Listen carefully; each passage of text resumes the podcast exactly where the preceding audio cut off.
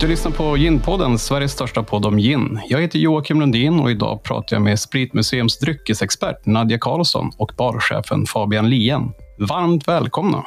Tackar! Tack så mycket! Nadja, om vi börjar med dig. Vem är du och vad har du för bakgrund? Ja, hej och hå. Ganska länge i denna branschen då, om vi ser dryckesbranschen som en helhet. Jag har både jobbat som fotograf och journalist och utbildare och bland annat har jag hållit på väldigt många år höll jag på med eh, utbilda Systembolagets personal. Men man kan väl säga att de sista åren har jag mer och mer koncentrerat mig på Spritmuseum. 1999 började jag jobba första gången. Då hette det ju Vin och sprithistoriska museet. Mm. Men nu heter det enbart Spritmuseum och sedan två år tillbaka så är jag heltid här och eh, jobbar enbart på museet. Kul! Och Fabian, du, vem är du? Ja, min eh, resa som eh, dryckesintressent började väl egentligen med ölen eh, i samband med uppsvinget av hantverksöl som, som vi lever mitt i nu men spred sig snabbt vidare till andra drycker och många olika spritsorter. Och gin har länge varit något som har hållit mitt intresse. Jag har jobbat tidigare på lite olika barer i Stockholmstrakterna. Numera är jag då barchef på Spritmuseum där det finns, eh, ja som Nadja sa, det hette ju vin och sprit tidigare så det finns ju vin också men eh, väldigt mycket mer än så. Och ginen har ett växande fokus hos oss idag vilket jag tycker är väldigt kul. Det tycker självklart jag också. Men eh, om vi ska förklara för lyssnarna här då, vad är Spritmuseum för någonting om man inte har hört talas om er tidigare? Man kan väl säga då att eh, museet bildades någon gång på 60-talet som en tillfällig utställning då för monopolföretaget Vin och Sprit. Vin och Sprit hade ju då importmonopol i Sverige under denna tiden när det bildades. Det hade ju det under monopoltiden. Sen gick vi med i EU. Eh, museet var då ett bolagsmuseum för vin och sprit. Men när vi gick med i EU så blev det ju tillåtet för många importörer helt plötsligt. Alltså monopolet för import försvann ju då. Och eh, då så helt plötsligt skars vi väck eftersom Vin och Sprit försvann ju. Det delades ju upp och såldes till olika företag. Så vi blev ett eget museum då. Så någonstans där 95 så skapades eh, ja, ett eget museum med, med tradition då. Ja, från att ha varit ett bolagsmuseum och sedan eh, så hände det massa grejer att eh, bland annat så fick vi så småningom eh, blev ansvariga för Absolut-konsten och så vidare. Så vi har blivit ett, ett konstmuseum också, så vi har vandrat en ganska speciell väg. Men nu är vi ett eget museum så att säga. Vi är inte bundna till, många tror jag att vi är bundna ibland till Absolut och sånt. Eh, vi har den konsten men vi är inte bundna till något företag utan vi är ett eget museum som ska eh, ja, tolka alkoholhistoria i Sverige. Vem är den typiska besökaren till Spritmuseum? Ja, jag tror Fabian och jag har nog lite olika sätt att se på det. Jag brukar ju i vanliga fall om vi går och tar väck 2020 och 2021 så har jag ju väldigt mycket provningar här uppe. Eh, jag sitter nämligen i min provningslokal där vi brukar ha provningar. Men det är ju lite nedstängt. Nu kör vi endast digitala provningar som faktiskt blir större och större. Men eh, så att jag har väl en typ av kund, men det är lite, lite olika. Det som är rätt spännande kan jag tycka, bara om jag nu ska gå in på ginfliken, är att ja, men jag har varit med i branschen länge. Jag har haft jättemycket whis malt och nu är jag väldigt generell, men då hade jag ju en, en 50-årig man, höll jag på att säga, civilingenjörbakgrund kändes det som, om jag skulle vara väldigt generell. Medan ginen, där helt plötsligt kan jag få ganska mycket yngre publik, så det är rätt roligt att börja jobba med ginen på det viset. Vad tror du det beror på? Ja, jag vet inte. Det är ginen, den sista vågen här nu, för jag ser ju historiskt sett på det hela tiden. Men det verkar ju som att eh, ja, att ginen nu den sista vågen, om man säger här början på millenniumskiftet, där, ja, det, det tilltalar en yngre publik och det är, är ju spännande. Medan då de spritsorterna jag jobbat med förut mycket är ju framförallt whisky och rom. Och de har ju liksom, de har också lite olika publik men det är ändå Ja, detta är nog den yngre publiken ändå känns det som gin. Och det som är lite roligt också, jag ska släppa in Fabian strax här, men det som är lite roligt är att ja men som sista ginprovning jag hade 2020, då helt plötsligt sitter det sex tjejer och jag, jag kan inte bedöma dem, men någonstans i 25-årsåldern. Och det, det, skulle jag nästan aldrig haft på en whiskyprovning. Så att det, det är en spännande publik. Vi tilltalar en ny publik genom denna drycken. Ja, det är superkul. Var det det du menar när vi pratade lite grann här inför mejlledes så nämnde du någonting om ginets könsfria status. Var det det du menade då? Ja, fast även om jag går tillbaka till 20-talet och sånt så så om man nu tittar historiskt så är det ju faktiskt, ja men innan 20-talet så har vi världskrig och den viktorianska eran och då skulle ju inte kvinnor dricka. De skulle ju, hur ska jag förklara det, sitta i korsett och vara vackra på något sätt. Och medan då efter 20-talet, efter kriget och spanska sjukan så helt plötsligt så blev det en frihetstid som är rätt spännande. Och då kunde ju även kvinnor gå ut i de här klubbarna i New York och de, de, de hemliga ställena och sånt. Så att, eh, och Fabian, för din del då, hur ser du på målgruppen för Spritmuseum? Jag tycker det är en intressant eh, grej som du lyfter fram där Nadja om, om eh, vem det är som, som dricker gin och på vilket sätt idag. Vi vill ju förstås vara en dryckesdestination för alla människor, både när det kommer till eh, historia och kuriosa om drycken men också när det kommer till att faktiskt konsumera dryck.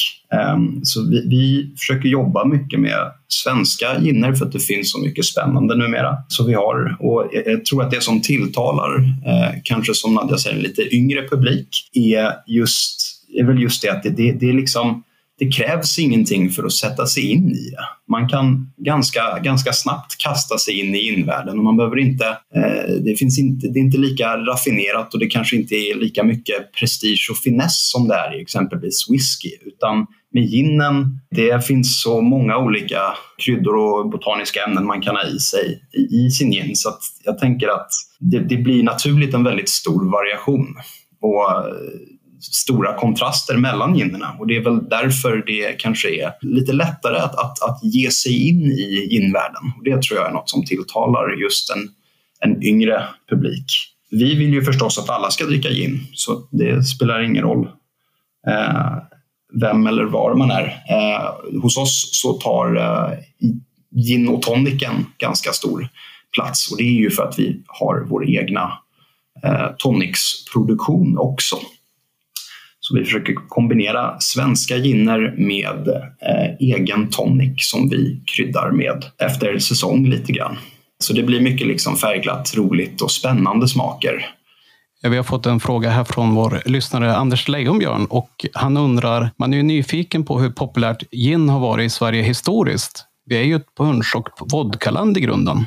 Jo, vi håller ju som sagt var på att eh, bygga en ginutställning så jag och några till här på museet håller ju på att forska liksom när den första ginen kom till Sverige. Men vi är ganska sena på ginen. Vi tror att ginen, jag, jag, kommer inte kunna säga något exakt årtal, men i slutet av 1870-talet och sånt höftar vi lite på att ginen kom till Sverige. Men sedan, då vi bevisligen vet att den börjar säljas på de här monopolsituationerna som vi hade, på 20-talet så kommer ju gin till Sverige. Men då, det konstiga, jag tittade här lite också på Systembolaget, räknade ju gin som en vanlig akvavit. Den stod ju inte i en egen... Alltså om du tittar på gamla kataloger så står den under det andra brännvinet. Ja. Så man såg det bara som en kryddad sprit. Det är först på 60-talet den får en egen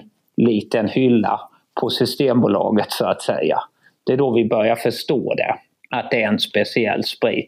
Och det, det kanske låter lite konstigt men man var ju väldigt mycket mer isolerad på den tiden. Så att eh, sedan vet vi ju att ginen någon gång då blir lite poppis där 60-70-tal.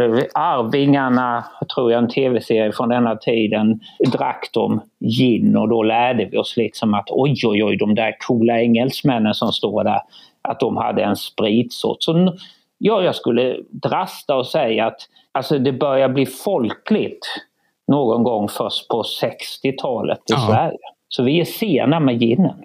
Och det han som frågade hade ju rätt. Vi har ju liksom haft vårt brännvin och, och sen eh, punschen också förstås. Eh, så det har ju, vi, vi har ju haft vår tradition här uppe så att säga. Däremot om man vill se någon grej kan man väl säga att kryddningen det var ju något som svenskarna, det var ju väldigt exklusivt när vi väl fick någon kryddning hit. Så att kryddat sprit har väl varit det var mer, man såg kryddat sprit som något spännande. Ja. Inte specifikt ginen. Men akvavit, kan man säga det att det är Sveriges svar på gin innan gin slog igenom? Eller är det att generalisera för mycket? Tänk just det här med att smaksatt sprit. Nej, alltså det beror ju på. Någon gång så tror vi ju då, då engelsmännen drack som mest gin på 1600-1700-talet där någon gång. Eh, då drack ju vi väldigt mycket sprit också och då, så då destillerade ju varje gård i Sverige hemma så att säga. Och då kanske man inte fick så ren sprit. Nej. Så då var det nog ett sätt att få i sig spriten. Det låter ju hemskt. Men att man kryddade det lite. För att ja, man hade ju en liten enkelpanna hemma som man brände under och sånt där. Så jag tror att eh, medan då kanske några kungligheter och sånt lyckades få lite kryddor från någon båt då på i Kalmar slott och så, där de hade ett destilleri faktiskt. Eh, och där kanske man kryddade spriten och försökte få den lite mer spännande då med kryddor mm. från Indien och så vidare. Men eh, just enbären har vi ju, vi har ju gillat enbären. Vi har ju det liksom i enbärsdryck dricka är ju något som svenskarna höll på enbärsdricka och vi har ju haft enbärsbrännvin och allt det här så att vi har ju tyckt om smakerna men vi kanske inte har kallat det gin. Jag tror att Anders kommer bli jättenöjd med det där svaret. Fabian, i din roll som barchef, hur har du sett eh, gin förvandlas över tid här i Sverige? Ja, om man ska kolla eh, senaste, eh, senaste åren bakåt så, så märks det att det finns ett, ett stort intresse för, eh, för svensk tillverkad gin framför allt har, har vuxit. Men också överlag så verkar det som att det är många som gärna provar nya olika ginner. Det har blivit lite att man eh, gärna vill prova det senaste och det nya, vilket är kul. Att man ser folk inte bara håller sig till sina gamla favoriter som Bombay Sapphire eller Tanqueray. Hur mycket behöver ni testa själva för att vara ajour med vad som efterfrågas? Jag men, när jag har gjort min lilla koll på Systembolagets beställningssortiment så kan man se att det finns ungefär 50 stycken ginproducenter i Sverige och 140 olika ginprodukter. Hur eh, kan man lyckas hålla koll på alla och eh, behöver ni ens göra det eller är det bara extremt övernördighet? Ja, det, det har väl gått över den tröskeln nu där, där, där det blir svårt om man inte jobbar med det aktivt dagligen liksom, att hålla koll på varenda svenska gin som finns. Som du säger, det är över 140 sorter nu på, i Systembolagets eh, sortiment eh, av svenskproducerad gin. Men jag tänker ju, det, det, och antalet distillerier tycks ju bara växa och växa för varje vecka som går. Man håller ju sig uppdaterad i viss mån men sen så plötsligt så dyker det, hittar man ju en ny liten pärla som man inte har provat tidigare. Sen finns det väl självklart de nördarna också som är de riktigt, riktiga nördarna så att säga som, som beställer varenda ny flaska som släpps eh, kan jag tänka mig. Jag är själv inte riktigt där än. Det är kul att det finns ett sånt enormt utbud som det gör och det tycks bara som att det blir ännu mer. Ja, Nadia, du då? När du håller på med dina ginprovningar och så, håller i dem? Det är väldigt bra att ha en barchef som Fabian. Då går jag förbi hans bar och tittar lite och vi utbyter nog erfarenheter, inte bara när det gäller gin utan vi hjälper nog varandra rätt mycket med vad som händer på ginmarknaden. Eh, så att man kollar och ser vad han har tagit in och då kan jag ta upp det kanske till mina provningar även om jag kanske till viss del har någon klassisk med som man känner igen. Men eh, sen kan vi väl säga då inför det här eh, kommande arbetet då på vår kommande ginutställning så kommer vi ju, då måste vi liksom riktigt nörda ner oss i hela Sverige.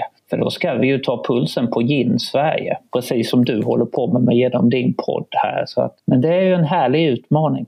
Hur går en dryckesprovning till? Du i vanliga fall så kanske de är på plats, men eh, du berättade tidigare att ni håller många digitalt också. Hur funkar det? Hur håller ni dem? Ja, nu för tillfället så brukar vi ha en provning då varje lördag och då får man, eh, då är ju mest vinprovningar med till exempel den kommande helgen så har jag italienska viner och ostar och då får ju folk givetvis köpa upp. Så jag får välja några viner som finns över hela Sverige så att säga i Systembolaget. Mm. Och, och, lite olika ostsorter. Och sen så öppnar jag min provning här klockan fem och, och då så får man köpa en biljett då som ligger på 250 kronor. Och ibland sitter det två stycken, ibland så är det sex stycken där som har ett sällskap och så kör vi, försöker göra det så underhållande som vi kan. Det här är ju ett nytt grepp och försöka tala till folk digitalt. Så att jag vet att det är lite berömt nu. Jag,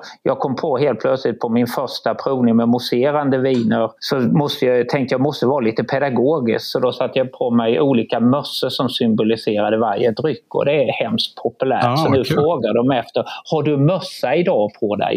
Jag har inte kommit på några ginmössor än men det får jag väl se om jag lyckas med så småningom. skicka en bild då. Ja, vad har vi för mössa som passar till gin? Nej, men det, man måste ju göra det lite roligt också. Alltså det får ju inte, man måste se det lite med glimten i ögat tycker jag. När det efterfrågas eh, olika provningar och eh, har ni efterfrågan på ginprovningar nu och vad är det man efterfrågar specifikt? Är det att se bredden och förstå liksom, vad är en Old Tom i kombination eller i, i relation till en Navy? Eller hur, hur, vad, är det, vad är det man är ute efter? Jag tror att eh, när jag började med ginprovningarna här återigen då för ett par år sedan så var jag väl ganska klassisk i stilen och sånt där. Men det är väl att man, man har ju mer och mer förstått att eh, eftersom jag då, till skillnad från Fabian, inte har jobbat i en bar så har jag ju mer, jag har mer jobbat med whisky och eh, som jag sa rom. Och, och då är ju Gud förbjude med en isbit. Men nu måste jag börja lära mig hur is fungerar och hur de ska få fram de bästa isbitarna. Så, så det är ju en numera är en provning givetvis att prova olika stilar men också hur man blandar ihop sin egen drink så att säga. Vad föredrar jag till min dry martini? Vilken tonic ska jag ha till min gin och tonic? Så att vi eh, vi har byggt upp det mer och mer att det är lite händelser. Man, man skulle väl kunna säga Nadja att du är med och, och styr upp också formatet för hur en ginprovning kan se ut. För medan vin och whiskyprovningar har varit populära i flera decennier åtminstone så, så är väl ginen kanske som provning lite mer obeprövad och lite av ett nytt koncept.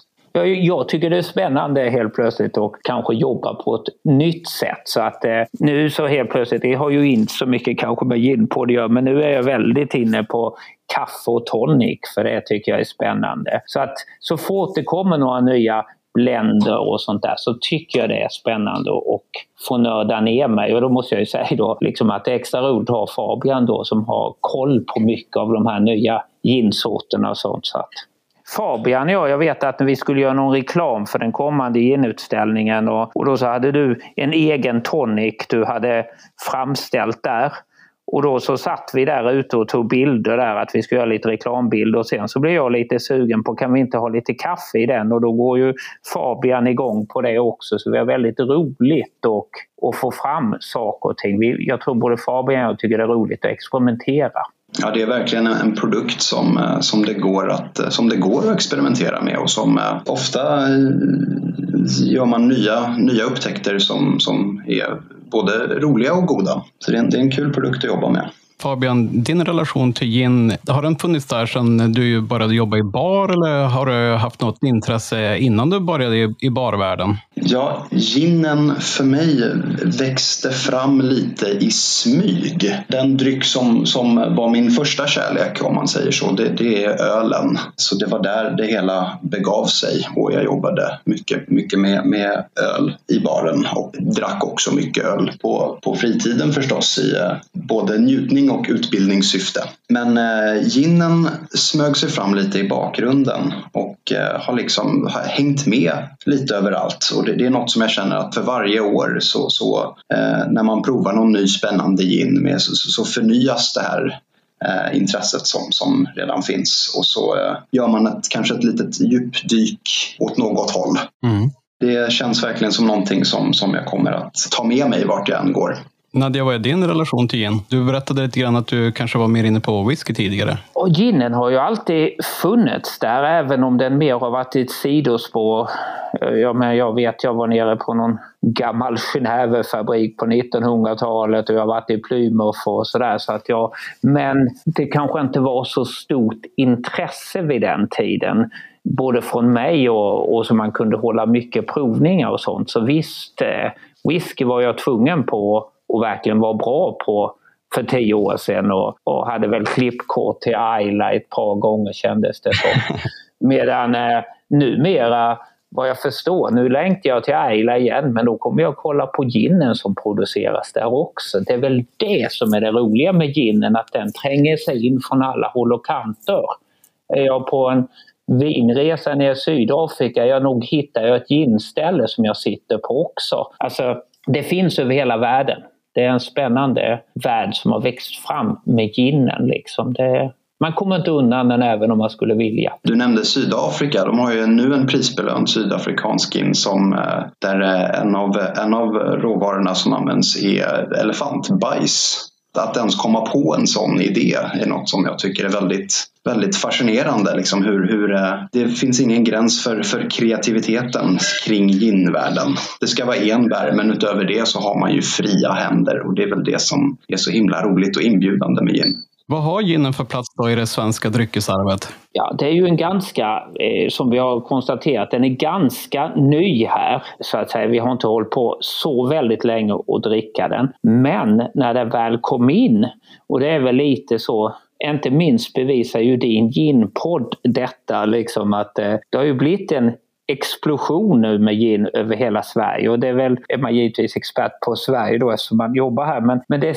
spännande att se ja, men hur mycket vi kan helt plötsligt lägga om och helt plötsligt tycker vi gin är så spännande så att eh, om den inte har varit stor i vårt kulturarv så kommer vi absolut att komma ihåg ginen i framtiden från 2010-talet då det började någon gång på allvar där. Då, då kommer vi prata om att då blev Sverige ett ginland med rang. Vi började inse att vi har ganska mycket spännande, även om vi inte har elefantbajs så har vi rabarber och jordgubbar och annat spännande som vi kan använda till. Så att en, om jag ska säga historiskt sett så säger jag någonstans där 2010-talet så blev vi verkligen en gin-nation. Ni får vänta tills jag kommer med min gin som jag skapar med en bas på surströmming då uppifrån Örnsköldsvik. Det kommer bli spännande. ja, det... Spännande var ordet. Det blir en spännande. Ja. Men ja. eh, vi har pratat lite grann om den här svenska ginexplosionen, men vad tror ni att den beror på egentligen? Är det ölet som har banat väg eller är det Härnö som var först på bollen? Eller vad är det som har gjort att vi tycker det är så intressant med gin idag? Ur ett lite bredare perspektiv så, så, så tänker jag, jag tror inte att det finns en direkt koppling mellan, mellan ölet och ginen, men jag tror att för många så hantverksölen som började komma in där på 2000-talet så tror jag att, att det, det, det blev att många upptäckte att, att det finns mycket att hämta i dryckesvärlden kulturellt och det finns också man behöver inte vara en, en eh, sommelier för att kunna uppskatta en produkt och, och, och det tankesättet tror jag på många fick folk att eh, tänka öppet kring dryck vilket mm. kanske gjorde det att ginen blev väldigt mottaglig när den kom. Man kan ju se att eh, svenskar, om jag nu tittar på det dryckeshistoriskt, vi, vi, vi kan svänga ganska snabbt och börja med något nytt så att säga. Vi, eh, jag menar, om vi tar när Systembolaget bildades 55 så drog de så småningom igång något som hette Operation Vin och någon gång på 70-talet så hade man lyckats få svenskarna att dricka mer vin än vad man drack sprit. Så att vi, och då jag vet när jag är utomlands och sånt så kan jag berätta vad jobbar du med? Så berättar jag att, att jag håller mycket dryckesprovningar. Och det kan de inte riktigt förstå kanske för i Frankrike håller man på sina traditioner och i Italien och sina traditioner. Medan svenskarna kan verkligen förändra sig. Och helt plötsligt så tycker vi nu gin är väldigt roligt och då går vi in seriöst för det. Sen tror jag ju, precis som Fabian säger också, att ginen känns lite folklig nu. Den är inte svår. Och det är det som jag tror också är viktigt, liksom att det får inte vara snobbigt och för mycket konstiga uttryck och sånt, för då tycker man det är jobbigt. Mm. Utan vi, det, det ska vara i en gin och tonic, det känner alla till. Då helt plötsligt så, så tar vi det till hjärtat och som sagt var, lite yngre publik, lite bredare publik än vissa drycker har varit förut. Utan det har blivit lite, ja det har blivit folkligt. Har ni några egna favoriter när det kommer till gin? Jag vet att vi har en gemensam favorit i alla fall som i alla fall för mig var lite av en ögonöppnare ginmässigt och det är Schwarzwaldginen Monkey 47 i mina ögon en, en, eh, något som kommer bli en, en odödlig klassiker åren framöver. Ja, det var väl, jag håller med Fabian där. där. Vi, alltså det är ju helt plötsligt så skulle kryddorna vara från Svartsvallskogen och det skulle vara 47 stycken specialkryddor och så vidare. Åtminstone så ville man ge det medan Plymouth som jag hade varit tio år tidigare kanske på, de skröt ju om att de bara hade sju kryddor i. Medan helt plötsligt så kommer det någon som skryter om vi har 47 kryddor från en Schwarzwaldskog. Och då har man ju behov av att besöka den där skogen. Liksom. Det är väl det som är roligt som jag tror man blir fascinerad av. Sen så tycker jag nu i Sverige här så blir man ju jättesugen ja, på massa nya gin. Här nu är ju, det, det, går ju inte att komma ifrån, ja men de gör roliga fartlagrade och Alltså allting, bara, bara det är något spännande så, så jag kanske hakar på det lite lätt men jag tycker det ska vara nytt och spännande, då tycker jag om det. Mm. Ja, visst. Kollar man lokalt har jag fastnat lite för Bråhovda också. Svensk terroir gin kallar de det för. Och där är det väl just så att det är liksom bara, bara svenska botaniska saker som är inblandat lite charmen med gin också är att man, man behöver inte söka sig så långt för, för att hitta det man behöver utan man kan ta, som med Monkey 47, allting som fanns i Schwarzwald och ha i eller man kan ta det som fanns i Hälsingland och så gjorde man Bråhovda innan. Ja, men precis. Det handlar mycket om också att eh, smaksätta en plats nu menar Ja, och jag står här i mitt provningsrum och, och rätt över här, jag har en stor glasbakgrund, så är det söder och då kan jag ju prata om eh, ja, Stockholms bränneri på andra sidan. Ja. Så det är ju skönt liksom att kunna servera det. Alltså, ja, den där görs då behöver ni bara titta över. Så att det, det är väl charmigt det här med det lokala. Det, det är ju häftigt att man eh, och kanske ölen har ju, som vi har jämfört med, har ju spritts över hela Sverige. Men den kanske är lite svårare att göra trots allt lika lokalt. Medan i en gin kan ni verkligen blanda i de lokala kryddorna. Och det är spännande. När det kommer till Absolute Art Collection som vi nämnde lite grann tidigare så får man anse att det är en riktig nationalskatt. Hur stolt är ni över den? Jag tycker det är jättespännande med denna nationalskatt. Eh, det är ju, ja, men det är ju en rätt rolig story att vi har ett statligt företag i Sverige som tar fram en ny spritsort som blir supertrendig i New York. Där man liksom, vi visste ju knappt vad som hände i New York och Andy Warhol började teckna och sånt där. Så att alla vi som kanske uppförde sig att statliga företag är ineffektiva bevisar väl absolut, det är väl den totala motsatsen att en statlig sprit från Sverige blir ett tag den tredje mest säljande spriten i världen. Och det, det var väl, ja, det, det är lite rolig story och Bland annat så har vi ju nu en utställning som visar hur eh, Absolut-drycken också eh, blev väldigt godkänd i, eller som var, var väldigt populär i queerkretsar och sånt. Så att eh, ja, det, det, den spred sig på ett häftigt sätt, Absoluten. Lite kanske som ginen håller på att spridas nu, men eh, ja,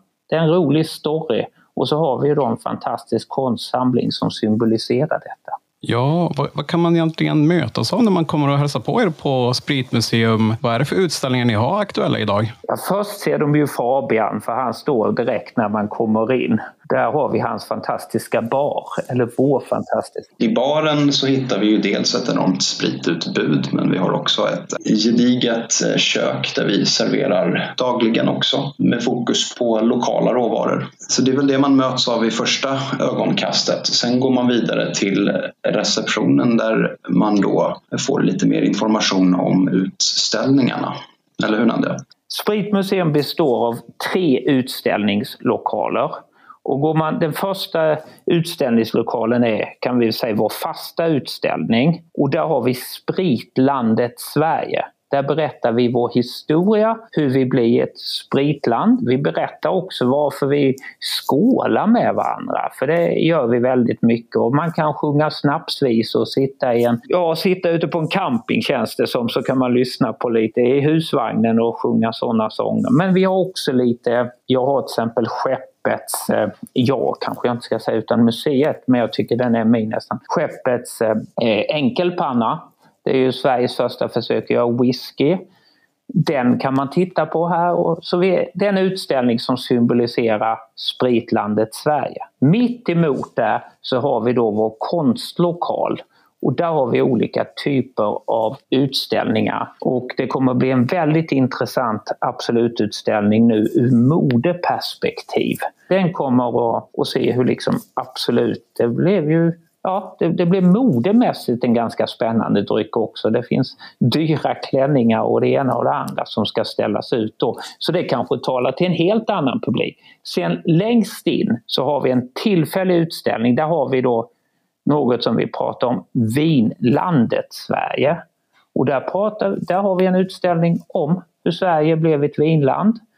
I oktober kommer denna utställning att försvinna och då blir det en utställning om gin, ginlandet Sverige. Ja, men nu när ni nämner att det ska komma och öppna upp en ginutställning där någonstans i oktober eller senhösten. Den blir man ju otroligt nyfiken på. Kan ni ge oss någon form av liten teaser? Vad kan besökarna förvänta sig? Från restaurangsidan så kan man förvänta sig en liten eh, provbricka med eh, fyra olika ginsorter. Det kan vara så att det även tillkommer att det blir en gin och tonic-bricka. Det är, har vi inte riktigt spikat fast än, men, men provning av gin kom, kommer man kunna beställa. Och jag är inne på utställningen Nadja, vad hittar vi där? Utställningen har vi precis bara haft vårt första planeringsmöte på. Men eh, man kan väl säga att vi eh, vårt uppdrag känner vi, som vi har tagit på oss själva, det är ju tolka Ginlandet Sverige 2021 då. Men vi är ett museum så vi kommer hela tiden att luta oss tillbaka historiskt sett. Så att jag satt ju här lite flummigt för en stund sedan och berättade om att vi vet inte när första ginflaskan kommer till Sverige och när det börjar liksom säljas på 1800-talets slut. Men vi, det ska vi ha tagit reda på tills dess. Och med lite tur så har vi fått fram några flaskor från vårt stora förråd också så man kommer säkert kunna avnjuta hitta lite gamla flaskor och få se dem. Det är alltid spännande. Ja, verkligen. Sen kommer vi säkert på slutet i denna tillfälliga utställning berätta om och försöka. Vi brukar alltid göra en karta med alla destillerier eller alla vingårdar och det älskar folk. Det är rätt roligt att gå förbi en Sverigekarta och se 50 vingårdar. Och det kommer vara spännande att se på Sverige och det kommer vara ännu mer spritt över hela landet. Vinet är ju ändå lite mer södra Sverige men då kommer vi ha en karta där som berättar om gin-Sverige ser ut 2021. Och det kommer säkert tillkomma flera prickar på kartan under utställningens gång kan jag tänka mig i det tempot som eh, ginen eh, växer med idag. Ja. Kommer ni att bjuda in destillerier då och ha diskussion med dem framför grupp eller har ni planerat några sådana besök? Så här brukar vi göra att eh, när vi har en sån här Eh, utställning så bjuder vi givetvis in vi ligger ute på Djurgården och vi har en bar utomhus och där brukar vi alltid bjuda in tillverkare av vin eller öl eller vilken utställning vi har så att man kan få stå där ute på vår vackra brygga och sälja sina produkter så stockholmarna kan komma hit och prova. Sen så brukar vi även bjuda hit dem att, att man får stå i utställningen. Nu har det ju varit lite si och så under det sista året men vår vision är ju att vi vill ju lyfta fram Dryckes-Sverige. Vi vill ju liksom att alla eh, tillverkare ska känna sig välkomna ner hit och kolla. Och vi har ju så kallade vinmiddagar nu då man kan komma hit och prova gamla svenska viner från en viss tillverkare och så vidare. Så ja, man ska kunna möta tillverkare och alla de här fantastiska människor som du intervjuar i din podd också. De här eldsjälarna som verkligen har kämpat för att få fram sin gin i detta fall. Vi vill ju vara en hubb för både dryckesproducenter och konsumenter.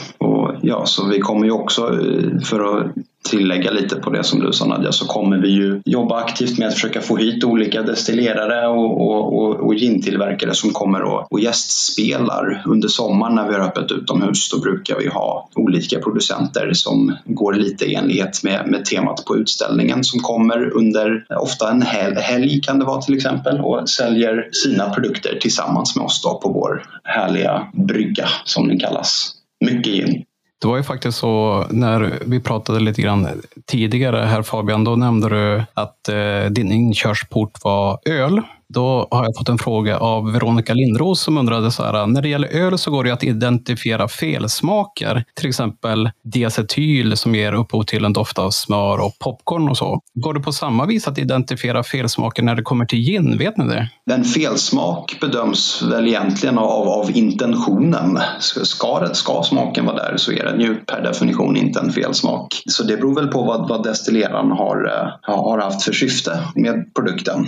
Självklart så ja, finkel är väl något man absolut inte vill hitta som anses vara en felton. Men, men, men i övrigt så det är väl det som är så härligt med gin är just att det är en, en, en fri tolkning i, i hur det ska vara. Nu när man har släppt lite även i, i, i länder som har en, en eh, mer etablerad ginkultur som, som Storbritannien till exempel. Även där har man ju släppt lite på de stränga definitionerna så att säga. Ja, förutom finkel så, så tänker jag att det, det som kan vara en felton är väl det som destilleraren anser inte ska vara där. Jag är väldigt försiktig numera med att säga vad som är fel och inte fel efter att ha jobbat med spontanjästa öl och, eller naturviner och det ena och det andra. Så att eh, jag tror man, många har behov av regler och tyvärr måste jag nog säga eran tid är inte riktigt nu för de kommande åren så kommer det vara väldigt mycket vi gillar att gå bakåt i historien. Det är det som är lite roligt med drycker. Helt plötsligt så ska ölen vara,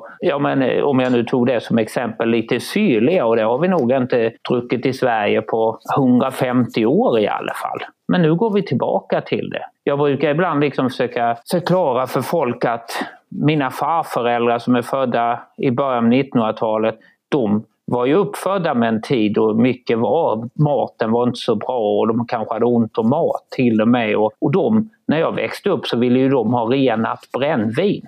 För de hade ju liksom längtat efter det. De hade ju liksom längtat efter det rena och ja men en renat brännvin är ju ganska lik handspriten idag. Nu så tycker vi ju om mer kryddade, speciella saker. Så jag tror att vi eh, Ja, det är svårt att säga vad som är fel och inte fel numera. Givetvis kan det bli fel i produktion, men jag tror vi blandar smakerna på ett väldigt spännande sätt på 2020-talet. Jag tror man ska eh, hänvisa tillbaks till frågan också och jämföra det med till exempel diacetyl i öl. Så, så du har ju, diacetyl kan absolut vara en felton men det kan också vara någonting som ska vara i vissa ölsorter. Och Kollar man till exempel i, i Tyskland eh, historiskt sett så, så vissa öltyper ska ha en viss mängd diacetyl eller en viss karaktär från diacetylen för att den ska vara stilmässigt korrekt. Det är väl som du säger, tiden för regler, om man gillar regler så är inte din tid nu. Det tycker jag var bra sagt Nadja. För att ginen känns verkligen som en gammal produkt som, som ses i nya ögon idag som växer fram på ett helt nytt sätt. Ja, det är väl det som jag också tycker är spännande med det här svenska ginundret att eh, regelmässigt så finns det inte så mycket regler och som ni var inne på så den här folkligheten i ginnet och att eh, gin kan ju faktiskt idag nästan bestå av vad som helst bara man har rätt bas så att säga. Ja, det är superspännande. Det var det superroligt att prata med er också här idag och jag undrar om ni har något medskick som ni vill göra till lyssnarna så här avslutningsvis. Nej, det är väl bäst att vi hoppas att vi ser er på vår ginutställning som kommer under senhösten som du säger. För att eh, ja, det ska bli jätteroligt att jobba med det här. Eh, ja, tolka i Sverige 2021. Så det blir spännande. Ni är väldigt välkomna allihopa. Ja, verkligen. Det ska bli extremt härligt att göra ett, ett djupdyk in i just svenska ginvärlden och se, se var vi befinner oss idag och kanske eh, spekulera lite kring eh, vad som ska komma i framtiden ginmässigt också. Så att, eh, jag uppmanar alla som redan är ginälskare att, att fortsätta prova nya saker och blanda konstiga GTs. Gå och plocka lite, lite björklöv eh, utanför lägenheten och gör en GT med det. Lev! Och jag tror att vi, eh, vi svenskar, vi är ju ett ganska långt och avlångt land här och jag märker verkligen det. Det trodde vi nog inte för 20 år sedan då allting var väldigt centraliserat. Då det fanns ett par bryggerier och det fanns någon sprittillverkare. Men jag tror att vi, vi har upptäckt hur varje liten kommun och jag är ju från en liten stad själv nere i Blekinge, Karlshamn och där vet ni ju, där har ju du gjort om Brygghus 19 och det här. Vi är så stolta över att de små bryggerierna och gintillverkarna växer fram. Vi tycker det är skoj. Vi, vi, vi älskar att ha det lilla lokala och skulle vi dessutom få en liten krydda eller något sånt som växer lokalt, då är vi jättestolta. Så jag tror det är också en viktig del av att Dryckes-Sverige är utspridda på hela kartan. Varmt välkomna då till Spritmuseum och ta del av sortimentet, utställningarna och framförallt se fram emot den här ginutställningen om ginlandet Sverige i höst. Stort tack för att ni ville vara med Nadja och Fabian. Tack så mycket. Tack själv. Det var roligt att få vara med. Det var nära. Du har lyssnat på Ginpodden med mig Joakim Lundin. Vill du komma i kontakt med mig så gör du det enklast på ginpodden eller så hör du av dig till mig via sociala medier.